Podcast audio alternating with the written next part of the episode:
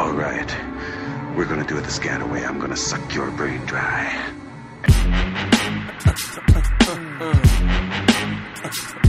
And yes, we are back. This is the Mars Magazine Podcast. This is Adario Strange here with Big Song. And this week we have a uh, a bundle of uh, a binder full of news. Haha, get it? Foreshadowing. Uh-huh. We're gonna talk a little bit about sexism in tech this week. Um, we're going to talk about uh, the new season, um, the season premiere of season three uh, of Halt and Catch Fire, and the the travails, the misadventures of the two female founders of Mutiny, and that's on uh, A M C. But before we get to that, we're going to talk about a few news items. We want to talk about the discovery of Proxima B. B, B, B. Yeah, exactly. Um, so this is an Earth Earth-sized planet that, uh, because of its uh, proximity to its sun and size, it's called referred to as being in the Goldilocks uh, habitable zone. Goldilocks meaning not too hot, not too cold, just right. And it's right near the star of Centaurus, and it is four point two light years away from us, and it is one point three times the mass of Earth.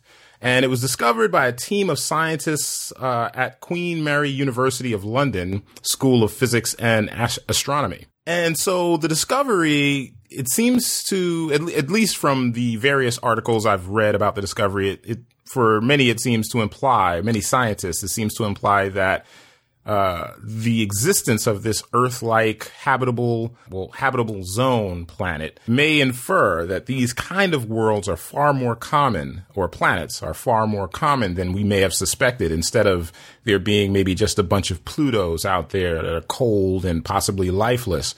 Maybe there are, in, in fact, you know, billions, millions and billions of Earth-like planets in the habitable zone, Com- you know, especially since there's one so close. Like, the implications of that are kind of insane if you really think about it, because this one is, when we say four point two light years away, that's still really far away.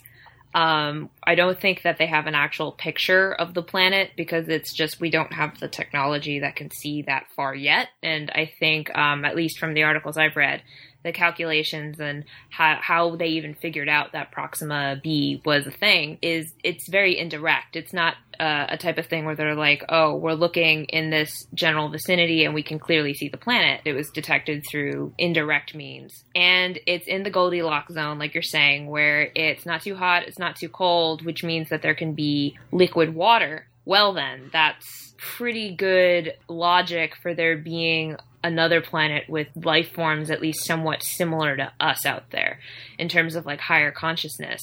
But at the same time, you know, Mars is kind of in a habitable zone in our solar system. So I don't know if we're kind of just jumping the gun in the initial excitement yet, at least in terms of when we're talking about Proxima B. And well, to your point about seeing the planet, they're saying that uh, Hubble's, Hubble, the Hubble telescope successor, uh, the James Webb uh, Space Telescope, which will launch in two thousand eighteen, may be able to get a view of the planet, or the European, this is a weird name, the European Extremely Large Telescope. I hope they rename that. I swear that's the name. The European Extremely Large Telescope uh, may be able to get a view of it. And that's in twenty twenty-four that that is set to uh, go into action. One thing that's interesting is um, they're saying how close this is. But the thing is, it's actually, so if you take the spacecraft New Horizons, which, um, you know, it passed Pluto and its moons, and it gave us like some great images. That journey took nine and a half years. The New Horizons spacecraft was traveling at thirty-six, over thirty-six thousand miles per hour. People have already done the calculations. If you took a spacecraft like New Horizons and you pointed it in the direction of the Alpha Centauri system, it would take roughly seventy-eight thousand years to reach Proxima B. We'll be dead. So... Yeah, so so at this point, it looks like our best hope is to get one of our telescopes in position to look at Proxima B. And if we do happen to see, you know, some sort of life form, you know, in whatever form it may come, if we do happen to see something in- interesting or some sort of odd, you know, surface growth of any kind, you, you know, we may get excited. But um, in terms of actually visiting that planet, that seems uh pretty far away. Although there is one thing in the sci-fi universe that gives me a little bit of hope. Yeah, what is that? So it's four point two light years away, right? If you move the decimal right. point, we're going to put our tinfoil hats on now. If you move the decimal Uh-oh. point, that's forty-two. And forty-two is the answer to the universe, according to Douglas Adams. So, oh my God, yeah, I th- you've just blown my mind. Yeah. I think I need a drink yeah. now. That's that's pretty good. That's we pretty can good. Hitchhike to another uh, star system. Speaking of uh, hitchhiking to the stars, we also noticed um, this is not so much a news item as kind of like a social media uh, occurrence. So there's a popular Twitter account called Science Porn, at Science Porn. They have, I think, something like one point some odd million users or followers. They posted a joke, and the reaction to the joke was pretty interesting. So here's a joke. First, should we role play this, or do you, should I just do the whole thing? You know, I kind of want to hear uh, female Adario. So okay, so all right. Let's, so okay, let's, so let's do that. Yeah. Okay, so the joke is called "The First Woman on the Moon." So, and I will play the role of the woman. Houston, we have a problem. Was that too good? Was did I do that? Did I do too good you of a did, job? You, that's amazing. um, I want to know where you learned how to do that. And I'm just so glad this is the best idea I've had all night. So, uh, continue. Okay, so here's the joke. So, first woman on the moon. Houston, we have a problem. What? Uh, never mind. What's the problem? Nothing. Please tell us. I'm fine. And that's the joke. All right, so did I did I kind of do that right? Like the kind of stereotypical kind well, of. If you wanted to get. Oh my like, God, Kardashian. Like if you wanted to be super stereotypical, it would have been like, Houston, we have a problem. Yeah, I didn't want to vamp it up like kind yeah, of Marilyn you know, Monroe. It's like, that's a little old school. But you know, like the whole passive aggressiveness that gets assigned to women is the butt of the joke here. Basically, yeah. I, I should have did my uh, my Kardashian impression, but anyway, so. The immediate reaction to this um post, this Twitter post, which was earlier this week, was basically calling it a sexist joke. And none other than Neil deGrasse Tyson, uh the space expert of, of great note, uh host of Cosmos on Fox. And he has, also has uh, his um he has a podcast and a radio show called Star Talk. Um, where he talks about science and space. He w- he actually went in and um, responded to the tweet. In so in the tweet's uh, comments on Science Porn, you can actually let's see. To, so if you want to look this up, it's on Science Porn at Science Porn on August twenty-fourth. And after the joke was posted, a bunch of people weighed in, and then Neil deGrasse Tyson weighed in, and he actually at mentioned Science Porn, and these are all directed directly to. Science Porn. Ha ha. This is from Neil deGrasse Tyson. Ha ha. It's funny because women did all the calculations that actually got men to the moon. Boom. Reference to Hidden Figures. There you go, which we talked about last week. Then he comes, then there's, uh, there's another tweet. It's funny because any show of potential weakness by a woman is savagely pounced on and used against her. Boom. Then he comes again. I mean, he, this is like he does a tweet storm. Again, uh, it's funny because for twenty years, women were rejected out of hand as astronaut candidates. Boom. Then he comes again. It's funny because women in STEM are mocked and abused. Sexual harassment is, is rife in astronomy grad programs, for example. Boom. Again, it's funny. This is still Neil deGrasse Tyson. It's funny because the pursuit of science and knowledge is the greatest, most noble pursuit in human history. And yet, for the vast majority of history, half of our species, half of the, half of our species' minds have been barred from this great adventure. In summary, ha ha. And he basically owned Science Porn, and people love Neil deGrasse Tyson even more now. Basically, I mean, dude, let loose. Like, it obviously yeah. touched a nerve with him, and, you know, judging by the responses that that particular tweet got, it touched a nerve with a lot of people. And, you know, when I first read it, it was pretty much like, oh, because you think that women on a really important and real expensive science mission would just be passive aggressive about there being a problem and potentially ruin everything. Right. And never mind. I'm sure that, you know what I, I the, the main thing I hate doing that uh, impression or whatever is that there, I know deep voiced women who don't sound like that. And right now they're listening and they're just like, it's not what all women sound like. Shut up. Um, anyway. So, yeah, so that was kind of like a cool smackdown of uh, Science Porn's uh, Twitter account joke. you know, they don't seem to ruffle feathers that often. And so I kind of wonder if this is just maybe kind of like, um, you know, I don't know, like an artifact of kind of that old, you know, science bro thinking. You know. Or it could just be an instance where I don't know the gender of the person who wrote that joke, although I'm hard pressed to believe that it's a woman.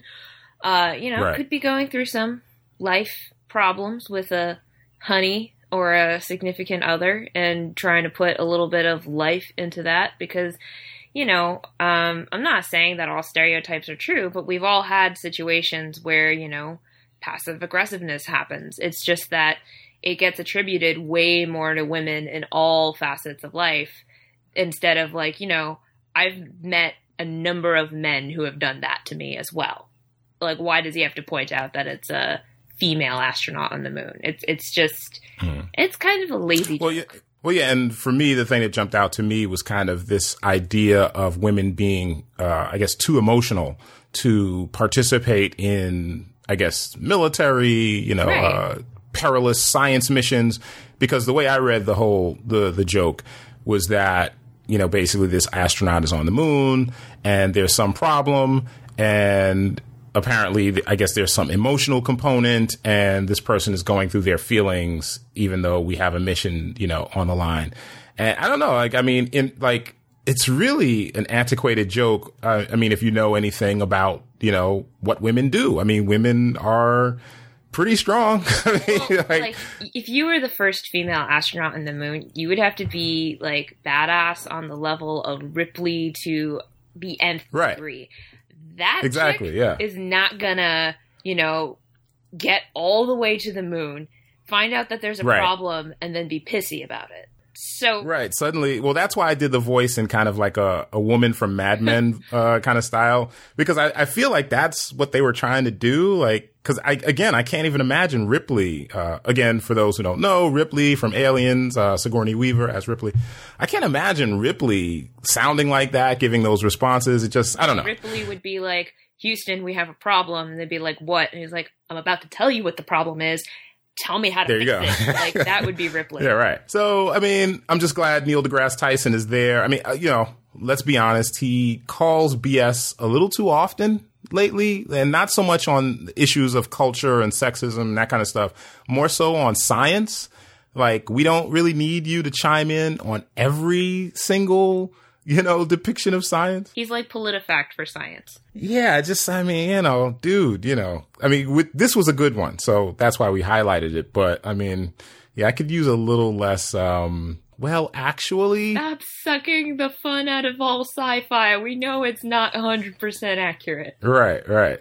So, uh, moving on, um, there was another um, protest in China. This time, not about uh, factory conditions at the iPhone factory or uh, other, you know, uh, political issues regarding the government. This had to do with cinematic technology. So Jason Bourne, the latest Jason Bourne film, uh, was released in China this week. Basically, most of the screenings were in three D. Uh, but the problem is that Jason Bourne wasn't shot with three D in mind. So the studio had to convert the film to three D, into three D. And as we all know, the Jason Bourne films rely heavily on this kind of shaky cam effect and kind of like, you know, this, this film approach that kind of makes you feel that you're almost there, like you're almost kind of like with Jason Bourne. And apparently this doesn't work very well with three D.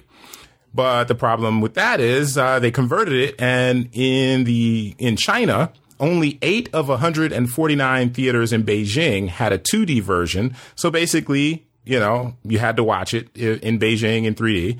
And in Shanghai, pretty much the same. Only nine of the one hundred seventy-four theaters showing Jason Bourne offered two D. So basically, three D was all you could get in most cases. And as we all know, they charge more for three D showing screenings. So that benefits the studio. But what happened was they, it was just unwatchable. And so they, you know, uh, viewers in China, I'm really impressed. They took, you know, a very odd and, and unusual stance of mounting a protest in Beijing. You know, I feel like we should be doing this more in the States, too. Well, I guess it's less of a problem here, but if you have no choice between three D and two D. I just hate how like the format wars are being shoved down our throats in a in a kind of ham-fisted way. Because, yeah. you know, what it really reminded me of is kind of those virtual reality headsets and how some people report getting motion sickness from that. Because I'm one of the people who have gone into a three D like movie and come out sick from it. And I prefer not to see it in three D if at all, if it wasn't filmed natively in three D.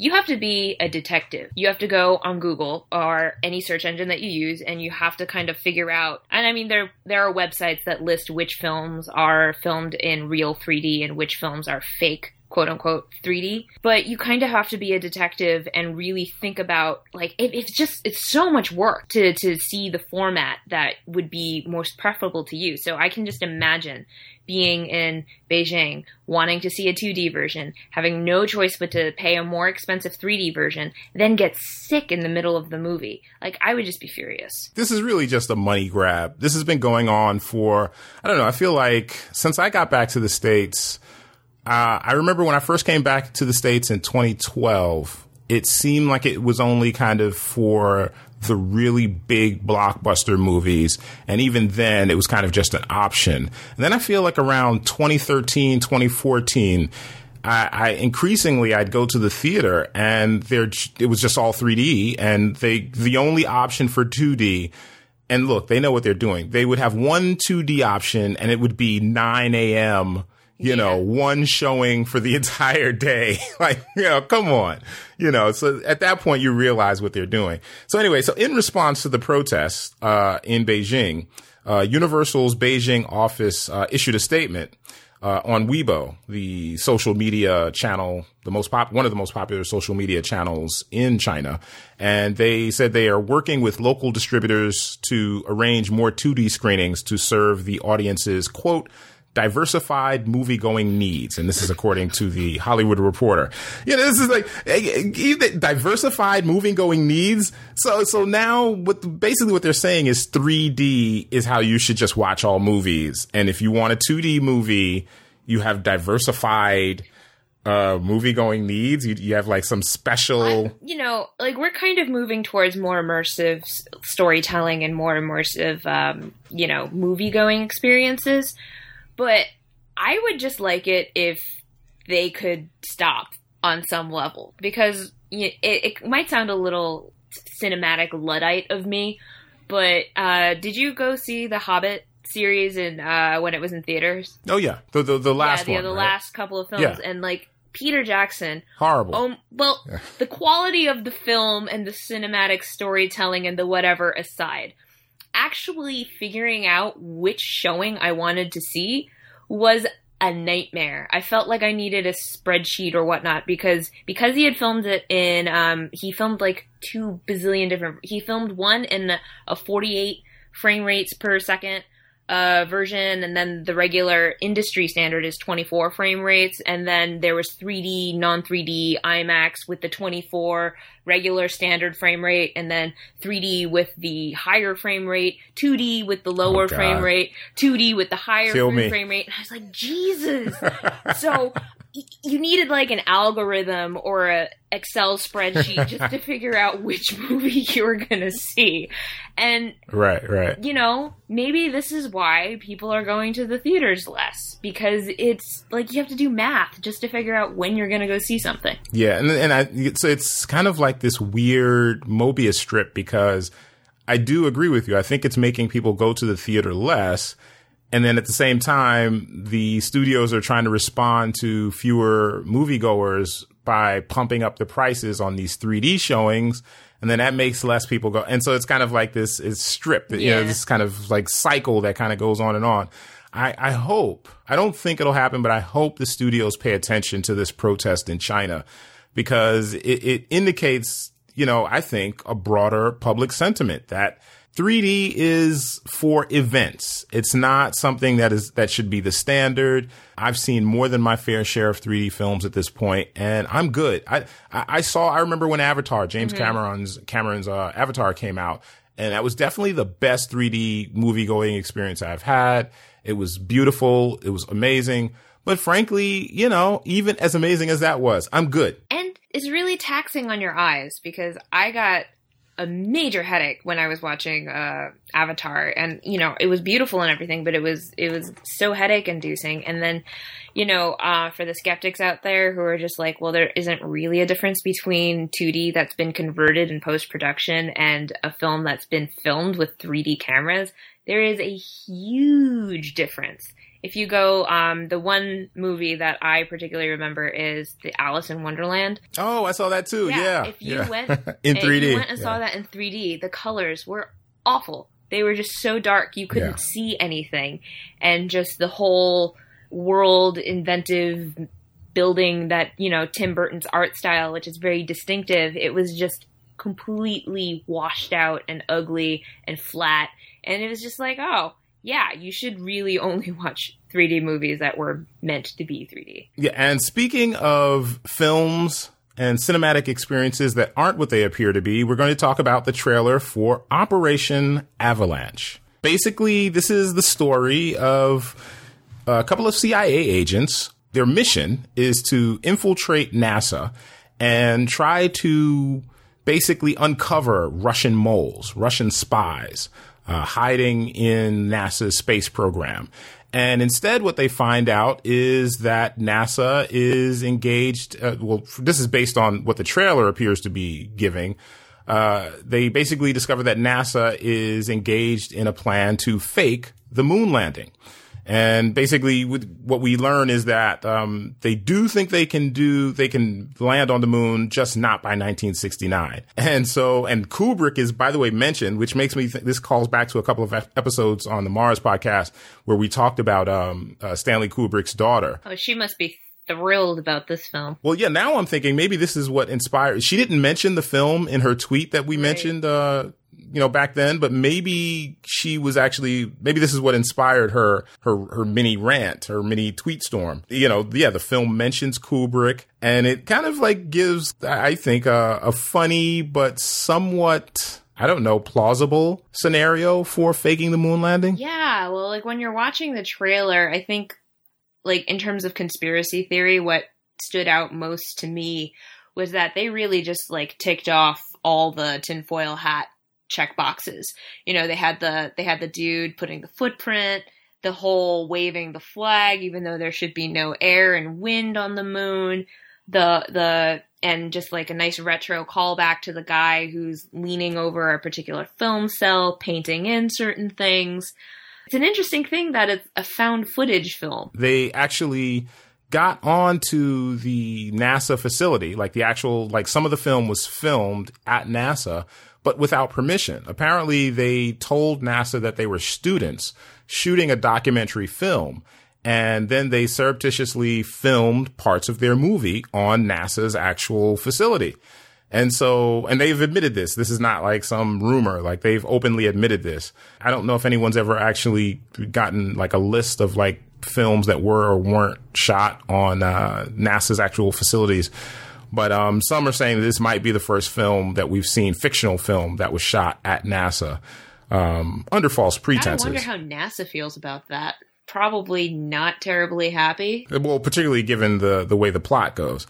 So this is coming out on September sixteenth, very soon. But again, it's an indie film, but it's something to look out for at, you know, at wherever you guys check out your indie fair. Next, we want to talk about the season premiere of Halt and Catch Fire. He said it's fun to play with other people, but the game itself, it's nowhere near as good as what Atari's been pumping out. I think if your nephew understood coding a little better, he'd think Parallax was pretty cool. Look, cartridge games may look better for a while, but online gaming is the future. Only if there's a profitable way to sustain it. That's exactly right, and that's why we're here. Our network is overloaded, limiting our ability to sign up new subscribers. How do you even know they're out there?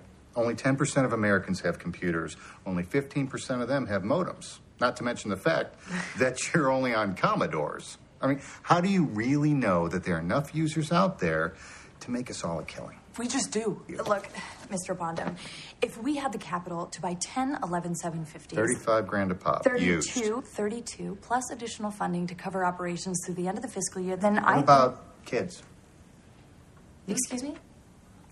Do you have or want kids? No. I have two. What does that have to do with it? Well, when I invest in a company, I don't just bet on an idea. I bet on the people. Success is no Sunday drive. It's not another to-do tacked to the fridge. If you two, as you claim, are really going to run this business, I need to know that you're fully committed long-term, even over, you know, biological imperatives. Sorry, are you going to give us the money or not? One thing, I've been a fan of this show since it first came out. So I've been following since season one. But I've noticed like a lot of people who I think might like this kind of show, uh, they don't know about it. And so just to give you a brief primer, Halt and Catch Fire is basically Mad Men meets Mister Robot, sort of. So it's basically Mad Men for the tech industry. And it kind of like shows us a fictional startup as it's moving through the eighties, but it puts many things that actually happened in the eighties around this fictional company to kind of give you the proper context for how all this stuff is happening. And so um, in season three, we are brought back to uh, Mutiny, which is the startup founded by two women. One, I, I would say she's more focused on hardware. The other one is more focused on uh, software. And there are other a couple of men, you know, one's a former lover, one's the husband. They're kind of involved. And I believe this came out, the first uh, season came out right as Mad Men was ending. And I think A M C, which is the network Halt and Catch Fire is on, I feel like A M C was hoping mm-hmm. that this might be the popular, hopefully popular follow-up to Mad Men, particularly because it's a period piece. Yeah, you know, it's it's it's really great that you mentioned that this is kind of the love child of Mad Men and uh, Mister Robot, because when I was watching the, like, when I was watching an episode or two, I was just like, this this show feels so familiar, but I really can't put my thumb on it. Why? And then it it, it is very much like the character Uh, personal dramas of Mad Men with the overarching tech culture and conspiracy. Th- well, I don't know about conspiracy theories, but there's a little bit of that, but not too more much. Like corporate espionage, a little bit. Yeah, more. Yeah, uh, there you go. Like yeah, that kind of bigger picture feel, and especially with like the the coding scenes of Mister Robot. So given the success of Mister Robot and Mad Men, it's really surprising to me how many people don't actually know this show. Because it's not like A M C is, I mean, A M C is still kind of a boutique channel.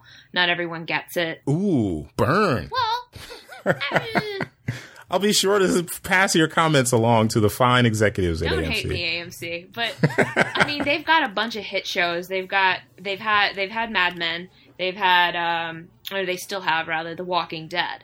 But other than, oh, and Breaking Bad. Those were all great shows from them. So it's a little surprising because I feel Halt and Catch Fire is on the same quality of all these shows, but for some reason has a much lower profile. Yeah, and so uh, season one was led, in terms of the cast, Uh, by a character, Joe McMillan, which is, I would say he's kind of like this weird amalgam of Steve Jobs meets Larry Ellison, maybe. And he's played by uh, Lee Pace, and his, I guess, maybe uh, Steve Wozniak to his Joe McMillan is a character named Gordon Clark, and that's played by the awesome Scoot McNairy. Uh, McNairy, McNairy, I always forget how to pronounce that. Um, and then the two founders, the two female founders of the startup are Carrie Bichet, Uh, as Donna Clark, uh, the husband of uh, Scoot. The wife of Scoot. Uh, the wife of Scoot.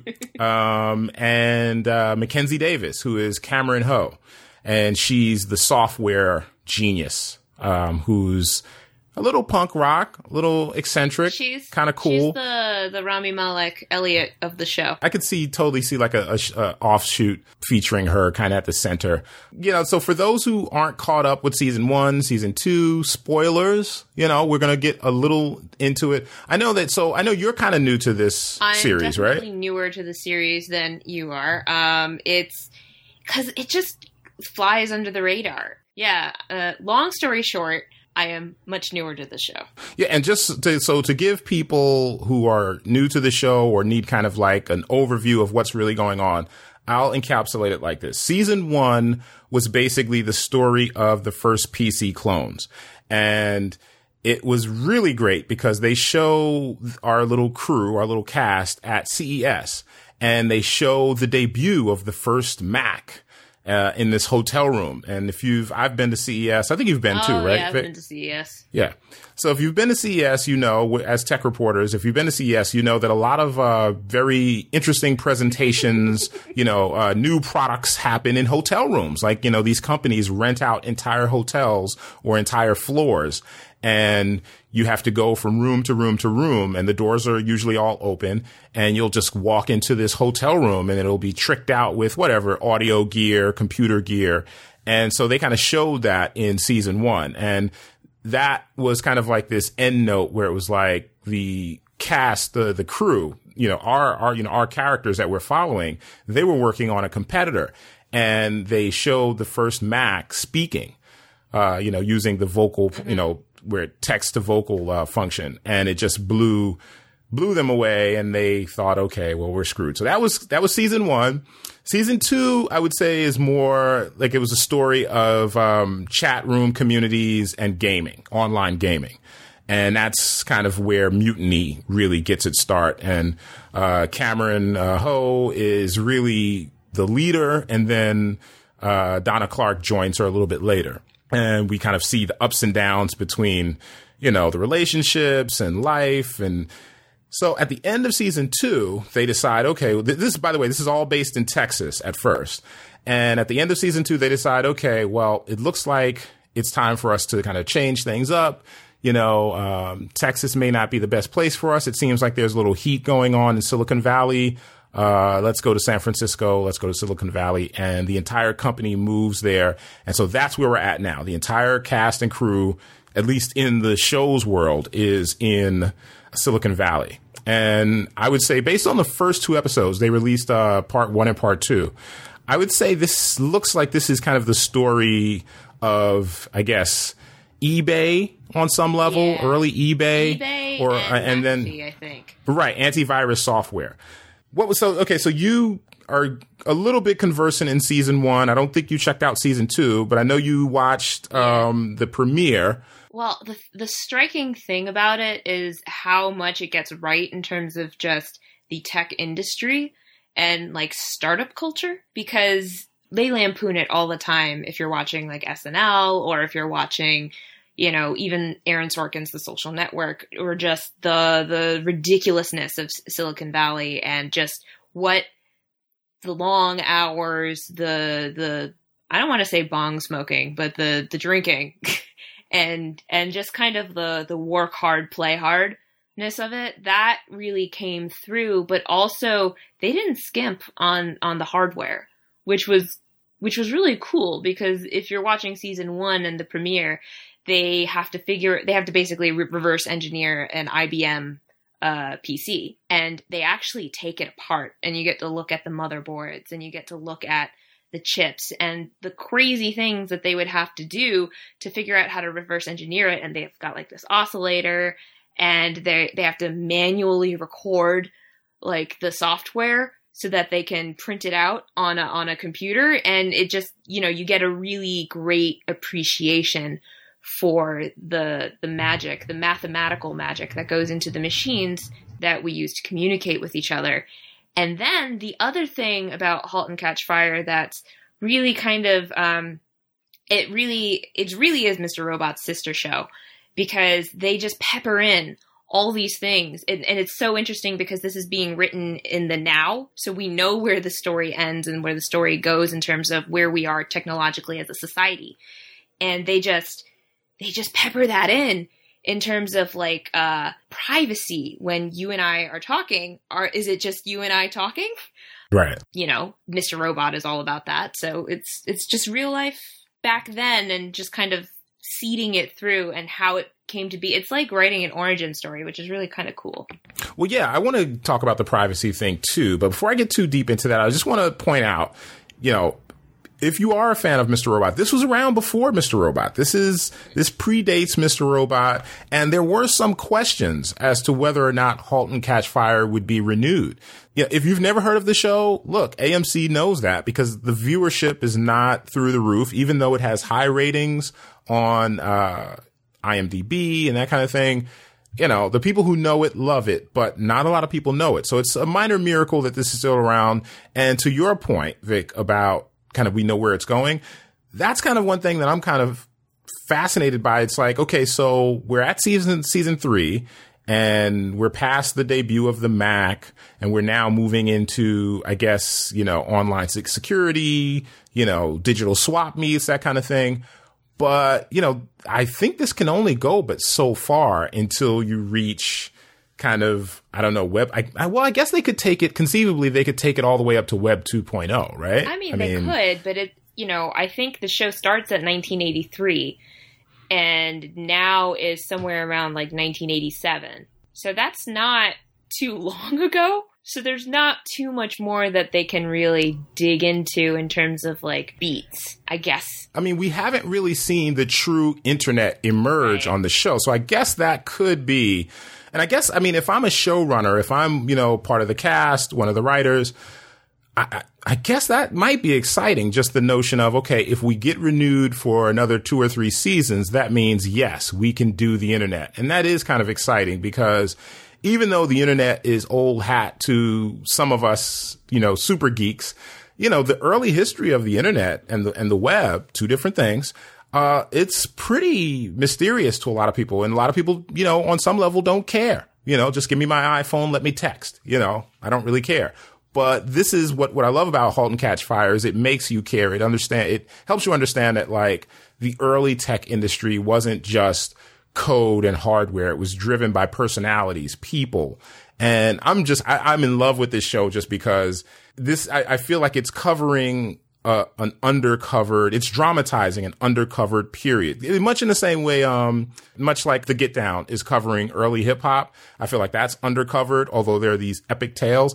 Same thing for Halt and Catch Fire. It's like, you know, okay, we all talk about how Steve Jobs and Wozniak are these fascinating figures, but all we get is a couple of films. You know, how about a series that dramatizes this early history? The premiere, season three premiere. Look, I can't get enough of Ryan. He Ryan, the uh, the disgruntled coder. Oh man, he is he is such an interesting character because there are layers to him that I don't think we've really seen from a period drama. Especially, like, it's kind of weird calling Halt and Catch Fire a period drama because the eighties weren't that long ago. And uh, conceivably, if it goes for a couple more seasons, they'll be in the nineties, which really wasn't all that long ago. But he is a, I believe he's Indian? Well, that's not clear, but before we go yeah. on, just real quick. So Ryan is a new character right. on the show, and he is basically the guy who comes to the two founders of Mutiny, and he tells them, hey, there's a back door in your system that allows people to hack into the private chats of other users. And they kind of dismiss him and kind of like brush him off. And instead of kind of taking him seriously and saying, oh, great idea, let's work on that, they brush him off. And then later they kind of realize, okay, that was a smart suggestion. And they just give him a pay raise, but they don't really acknowledge, you know, and what we learn later is Ryan doesn't really care about money. Like many brilliant people, he just cares about his ideas being taken uh, seriously. And so, yeah, so they just brush him off. But uh, later, uh, Cameron uh, uses the backdoor exploit to peek in on someone she's about to trade with. And I think it's like an Atari game system, maybe like controllers. Yeah, like it, it looked like some sort of Atari yeah. thing. And so she meets him in real in the real world, and everything's going fine until she accidentally let slip a detail that he hadn't really shared in public, only in private chats. And then she's busted. And it was this amazing instance of showing kind of like what the earliest just kind of situation would have been like when you maybe have hacked someone or you kind of stalked someone and kind of dealt, you know, dug into their information without their knowledge. And you meet them in meat space yeah. and you let it, it slip. It reminds me of Facebook because, um, you know, if you you know, not the Aaron Sorkin version of Facebook. If you kind of dig back into uh, Facebook's early history and you just read some of the transcripts that got released of Mark Zuckerberg, you know, early Mark Zuckerberg, where they're... Yeah, I can't forget those transcripts. You know? Like, that's like my, my opinion of him, I have to be honest, is formed based on those transcripts. I have to yeah, be honest. And for those of you out there who don't know what we're talking about, these transcripts is basically a young Mark Zuckerberg when Facebook was a nascent budding, budding thing. It was just saying, like, you know, what do we care about these people's photos? What do we care? We own all of it. Yeah, they're idiots. The user's an yeah, idiot, basically. The user's an idiot. This is, like, all the information at our fingertips type feeling. And in the very same way, Cameron and Donna's use of reading these incredibly private, these private conversations and just seeing what everyone's doing in these information gathering, it really just, it was such a metaphor for Facebook and how, you know, Facebook, I think recently you can find, if you go into your settings on Facebook and you look at the ad, uh, the targeted ad things, they, you know, they troll everything you write to find out what your political affiliation is. It's insane. Yeah, yeah, I saw that story. That that kind of freaked me out because I just thought, you know, I use Facebook very sparingly. Oh, by the way, there is a Mars Magazine Facebook page. Please visit. It's uh, I think the the address is Mars Podcast. So if you're on Facebook, go check it out. Uh, we're active there. But on a personal level, I'm not that active. And it's mainly because of what you just mentioned is, you know, I don't want Zuckerberg and his minions basically knowing everyone I know, digging through, you know, kind of my personality quirks or, you know, my interests, although they're all above board and completely clean and enough that I'd be able to be, uh, I'd run, I can run for president, no problem. However, I just don't, you know, that's my business. I don't want them, you know, that deeply Get, going on a rant, sorry, getting back to Halt and Catch, catch well, Fire. Ryan was ignored. Our good friend Ryan, the new character. And so what happens is, and spoilers for the season premiere of Halt and Catch Fire, if you have not seen it, yeah, he goes to the enemy. He he goes to Lee Pace, Joe McMillan, who, you know, he had kind of, he was intertwined with uh, Gordon Clark. And they kind of had a falling out. They had like a, a sort of Steve Jobs, uh, wa- yeah. uh, Steve Wozniak situation going on. And um, Joe McMillan was basically Steve Jobs, the hustler, the salesman. Brilliant, though. And um, so Ryan, frustrated with the goings on, you know, being ignored at Mutiny, goes over to uh, the enemy, Joe McMillan, and offers his services. And um he's, you know, later taken up on, you know, the you know, Joe takes him up on the offer. And um, now we have intrigue. It it really just that scene where Ryan is talking with uh, Donna and Cameron. You have uh, a person of color and two female entrepreneurs in a room together, like talking. And just the way that dynamic plays out was just beautiful to watch. And, you know, I don't see that a whole lot on T V these days. Yeah, the um, Ryan is played by Manish Dayal. So I don't know his background, but that, that sounds like an Indian name. I don't, you know, I'm not really that conversant with Indian names. So you know, correct me if I'm wrong out there. But uh, that's that's the actor's name, Manish Dayal. First of all, it made me wonder, okay, so I know this is all fiction, but Were there, was there ever like a significant startup in Silicon Valley with two female founders? I feel like we, mm. maybe we dropped the ball on our research, our little research department of two. Um, we, we should probably go look into that maybe for the next episode. But yeah, I, I felt like maybe it was kind of showing us.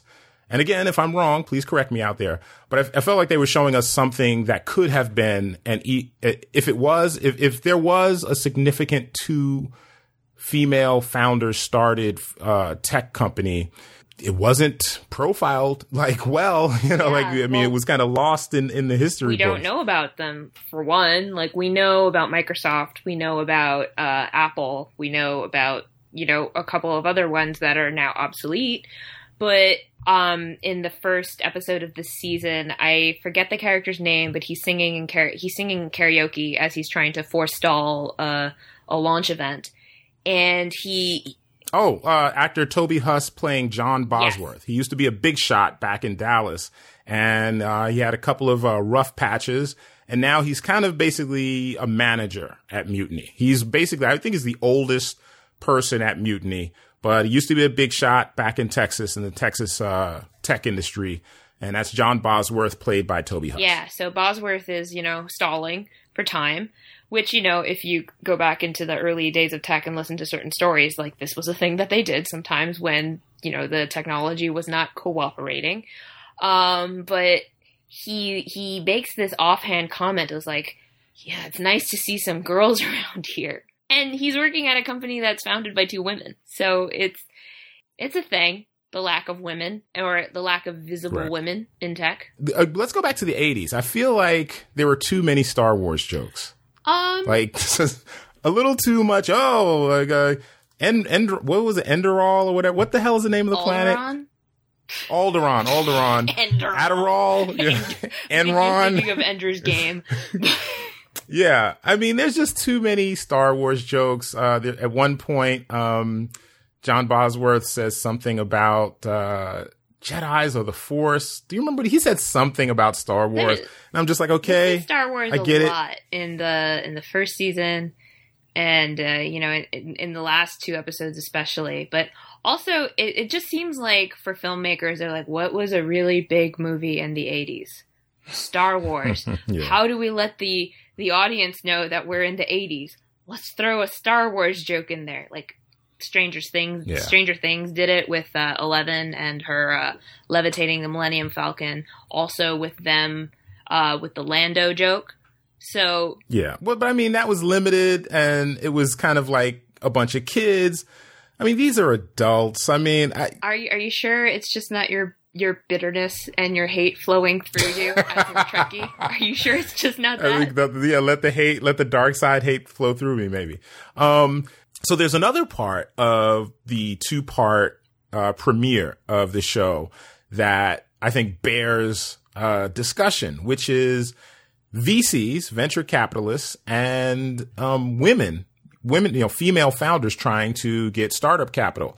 And so we see, you know, apparently they're making the rounds around Silicon Valley to try to get funding.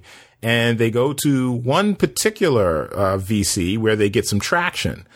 And things go well, they lay out their vision, and they kind of go back to the office. And I think a day or two later, they get the call, and it's good news. Let's, you know, we're interested. Let's do this. I think they were looking for like one point something million dollars. So they do a follow-up dinner meeting, and it's the V C, the head of the V C uh, firm, and I guess, you know, one of his subordinates. And they're halfway, well, not even halfway. They're kind of like beginning the dinner. And it turns out, um, looks like the, the, the V C guy wants a little sex. Like, I mean, they're, they're, I mean, you know, uh, Ca- yeah, Cameron and Donna are sitting there talking about terms and capital and strategic, you know, fit and all this stuff. And the guy's just sitting there like, well, let's just see how the night goes. You know, let's just see. Let's see what happens. I, I'll be honest. It took me off guard. And one thing that was uh, pr- particularly, you know, stood out uh, about the scene uh, at the dinner table was that um, the V C head goes off, I think, to the restroom or something like that. Or there's some there's some they, they separate briefly, and the subordinate, the one who got the founders in the door, talks to them, and he says, "Well, you know, what would you expect? You know, you know, who comes to a dinner wearing red lipstick if they're not ready for some." You know, some hanky or oh, some, you know, whatever. I mean, we're like, yeah. No one wears that shade of lipstick if they're if they're not coming to play. It's like, oh no, you coming to play, yeah. So so yeah, so warning: certain shades of, of lipstick uh, are are signaling, I guess, triggers. It's, okay. You know, sexist triggers. So, I mean, it kind of like when when the guy before he goes off to wherever he it is that he went before he's like the sexy times, yay. Um, There was just so much about that dinner that I was just watching that scene and just like I could feel the the the skin on my neck and the hairs on my neck just crawling, just like ugh, because you know these are two women who have come in and up until this point have been extremely professional. They've they've got all their ducks in a row. They have a detailed plan. Uh, I, I think when they're initially pitching him in the office, she's like, you know, on page twenty-five, you'll see this. On page twenty-six, you'll see that. Our numbers are there. And just the power dynamic of him saying, well, I want you to say that number out loud. Or when they finally get to the dinner and they say, and he says things like, uh, you know, uh, we can't do the one point four, but let's just, let me just pour you this champagne. And, you know, at, at this point, they're very clear. They're very, um, both Donna and Cameron are very clear sighted. And they're like, well, let's, can we get a figure? Like, if you can't pay one point four, what can you do? And he just keeps brushing her off. And just, like, the ways that they try and con- he tries to control the situation by either gaslighting them or just maneuvering them into a, a situation where he doesn't give any answers. Or, and, like, one great example of this is he says stuff like, well, you know, I don't think you actually need the one point four number because you could... you could cut the hires that you want in half and you can have them do more with this. And I, I forget which one of them cuts him off, but they're, they're saying, so you basically want us to do it cheaper. They're like, no, that's not what we're saying at all. Stop twisting our words. That whole experience is just like the female business experience in a nutshell. And that's not even getting to the, to the big slap in the face, which was the whole, um, Uh, the, the, the comments about, what would you, what did you think? You were calling our office for, uh, every day for two weeks. Like, who does that? You wear the lipstick to the thing. It was just a whole, you think you're being taken seriously, but you're really not. And the only reason is your gender. Well, you know, so I don't know. So I, I'm, I'm divided on this because when, so when the whole thing about the lipstick and it, when it became clear that he had interests other than business, that threw me off. However, it didn't surprise me that because I've actually, you know, dealt with my fair share of investment bankers and a few V Cs, and I'm not throwing them all in the same bag, but you do have some above board ones and some who are, you know, party bros. And, you know, the, you know, the ethics that go along with that, you know, that you might expect. So now, I mean, a lot of those guys, even when they deal with other guys, they're pretty tough, you know, so things like, I mean, so I, I guess it kind of depends on your perspective, because like, you know, when you bring up the thing about, um, oh gosh, what did you say about, um, oh, I want to hear you say the number. I mean, it's now revealed that that was actually this kind of power dynamic. But I have to say, I mean, that, that, you know, I can see a douche V C or a douche investment banker, you know, basically, you know, telling someone who's looking for cash, man or woman, you know, of whatever race, you know, kind of manipulating the situation and getting them to like dance to their beat, you know, you know, you know, say the number, you know, oh, you know, go cheaper, you know, cut this, you know, modify that. That stuff is pretty common in that world. But once you come to the end and then, you know, it's revealed that there are ulterior motives, then it kind of, you know, kind of, I guess, retroactively colors a lot of that stuff. But on its face, a lot of that other stuff, I just want to say, at least from my perspective, is common douche, uh, investment banker. Uh, I don't want to say common. It is not uncommon in the investment banker world, the V C world. And I'll never get V C cash now. This is now on record. Awesome. But yeah, no. Well, you know, um, that's all true. But it's also just like the history of all of it. It just colors mm-hmm. everything once you bring in the nefarious ulterior element into it. Then you kind of look back on all that stuff and you're just kind of like, well, would you have done that to, if these were two young men? Would you have like taken them a little more seriously? Or would you have called, or would you have said that them calling persistently to get an answer from them was not, uh, not aggressive, but assertive? Like, there's slight nuances to those words, but they they can be amplified into greater meaning. Yeah. And so, I mean, it was an unfortunate turn, but I like that they went there because, I mean, let's be honest. I mean, the history of Silicon Valley isn't riddled with, at least publicly, riddled with stories of female founders, you know, uh, blazing a path. I mean, I'm sure there have been a good number, but we don't know, you know, their stories, the ones who have done it, their stories aren't generally told. And I'm sure this kind of thing happened, you know, when they were trying to get money, you know, trying to work with, you know, various companies. So, yeah, I'm glad they went there. I'm just glad it wasn't that heavy handed, because one of my pet peeves about, you know, television series, films is when they kind of hit, you know, try to hit you over the head with mess with a message. And you're sitting there like, OK, can we get back to the plot? I get the message. I prefer it done in this way, where it's seamlessly woven in, kind of in much the same way I think that Mad Men uh, did it. It's seamlessly woven into the plot to kind of like, hey, yeah, this this is the kind of stuff that happened and happens. This is just part of the plot. We're not, you know, this is not an after-school special. We're not, you know, okay. asking you to pull out a pen and a pad and take notes. But be aware, you know, the this is some of the ugly stuff that happens. So, on, you know, so on that note, I'm, I'm, and I also think it's incredibly realistic because, I mean, again, you know, I mean, can you name two female founders like that started a major tech company? No. You as as a tech woman, you I, I'm going to call you tech woman. Tech woman. You're a tech reporter. No, like I can't. I really can't. And it's it's not to say that they weren't there. Because, like, Hidden Figures proves to us that these women were there and they were doing incredible and important work. Uh, so that's not to say that women like Donna or uh, Cameron weren't there. It's just that we don't know about them. And for, you know, better or for worse, probably, no, definitely not for better. So I think we're all poor not knowing their stories because you've effectively rendered them invisible. Oh, I just remembered a...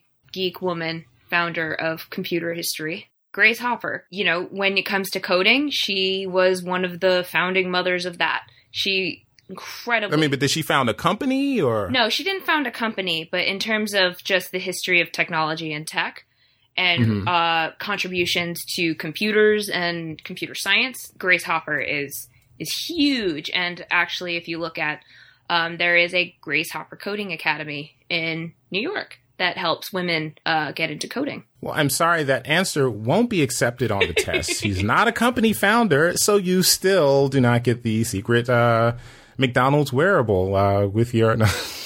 Did, did we not talk about the McDonald's wearable? We should, we should, we, man, we dropped the ball. We should talk.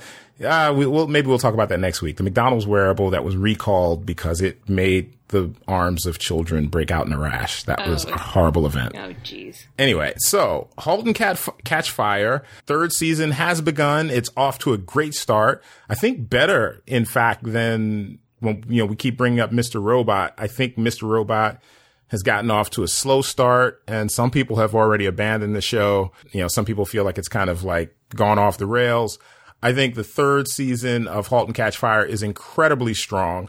I'm excited to see what kind of evil deeds, uh, you know, our, our friend, uh, Joe McMillan, which, come on, McMillan, antivirus software. This is amazing. This is great. Like, yeah. you know, Lee Pace, Lee Pace is just, he is so he's so good. He's just he's amazing. I mean, and you know, it's it's it's really interesting because I know Lee Pace from this old uh, quirky show uh, called Pushing Daisies. It's kind of a black comedy. Oh yeah, I remember that. Yeah, that's I love that show. Yeah, yeah, yeah. And yeah. He just is a very meek pie maker. I forgot. You know, I didn't make the connection because he is. He's so different on that show. I mean, it's very hard to forget those eyebrows. Those are some strong eyebrows. On fleek. Eyebrows on fleek. Yeah, his his his especially.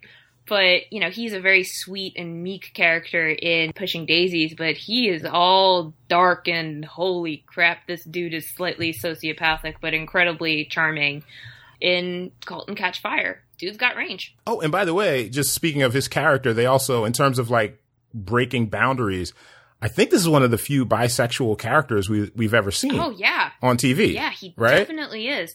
And he's he's so, it's it's so well handled by the show because uh, not only do they do they deal with AIDS in the eighties in a very poignant way, uh, they basically, they don't make a huge deal of it, of him being bisexual.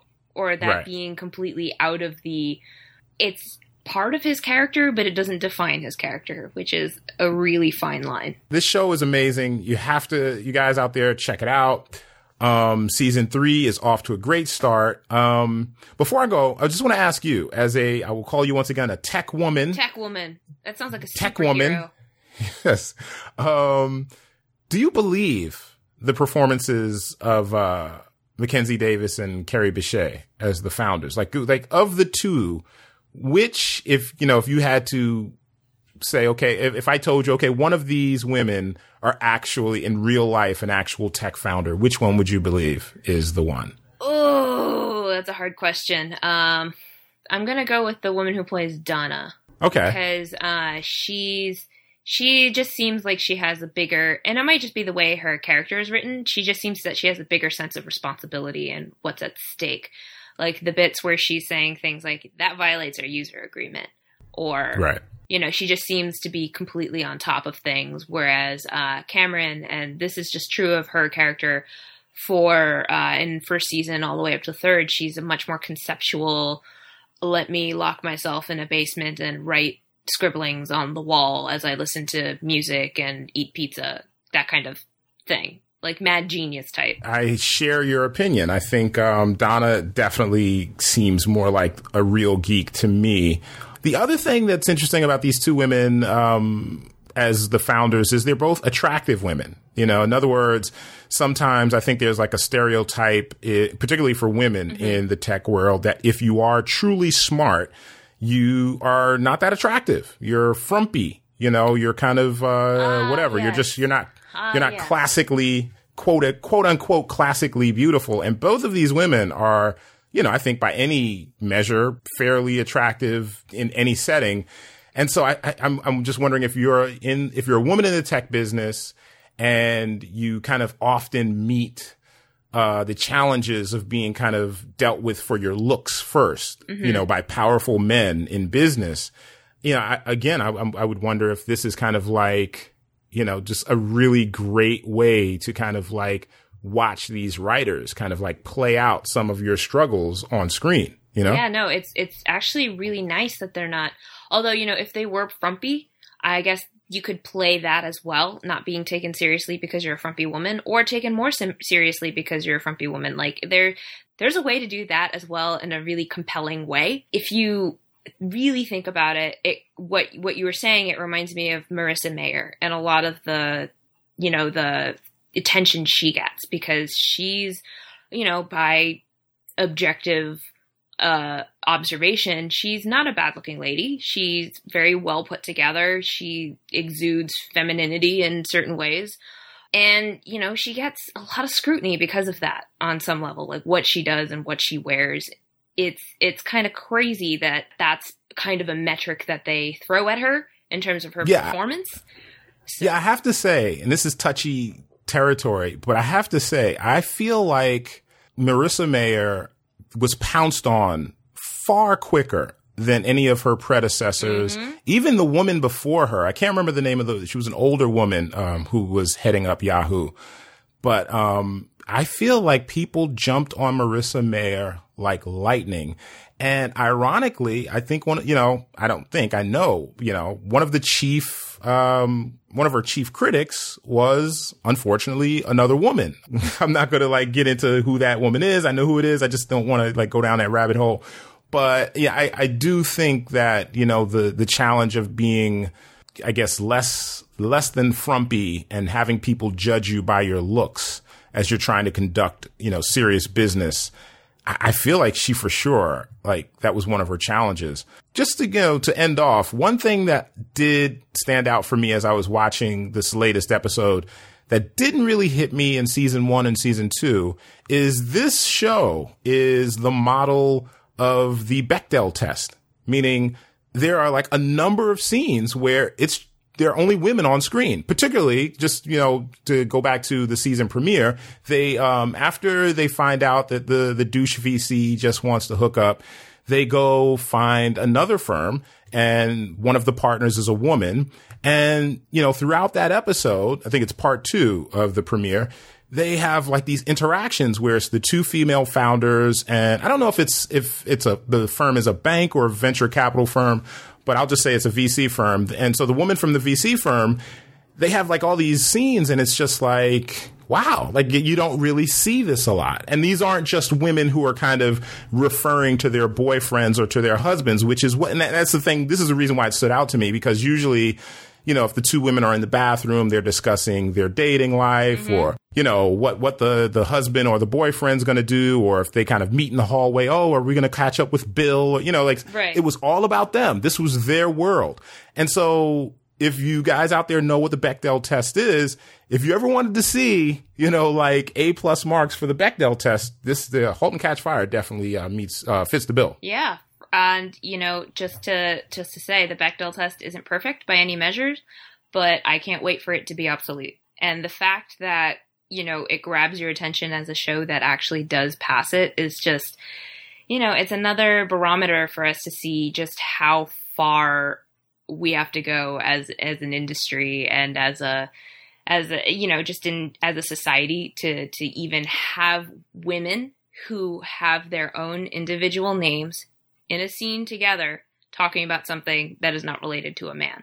And that's all you have to do to pass the Bechdel test. And I think an absurd number of shows fail on, on a regular basis. So Halt and Catch Fire, doing many things and doing them well.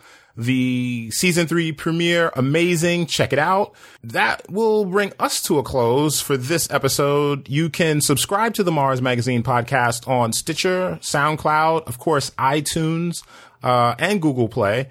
And uh, we're also on YouTube. And if you want to check us out on social media, you can check us out at, let's see, the Mars Pod on Facebook, uh, on Twitter. You can check us out at Mars Magazine. And uh, our website is at mars magazine dot com. This has been Adario Strange with Nick Song. And we will see you in the future.